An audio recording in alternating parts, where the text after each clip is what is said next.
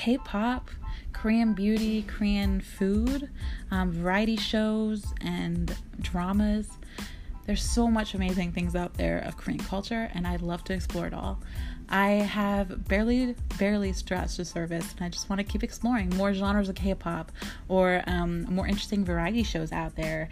Um, some dramas, you know. The last one I watched was The Hotel del Luna, and I loved it. So I'd love to explore more.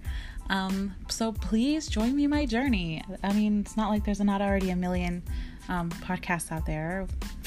yeah, but there's another. Here's another one. so please join me and let's like adventure into Korean culture.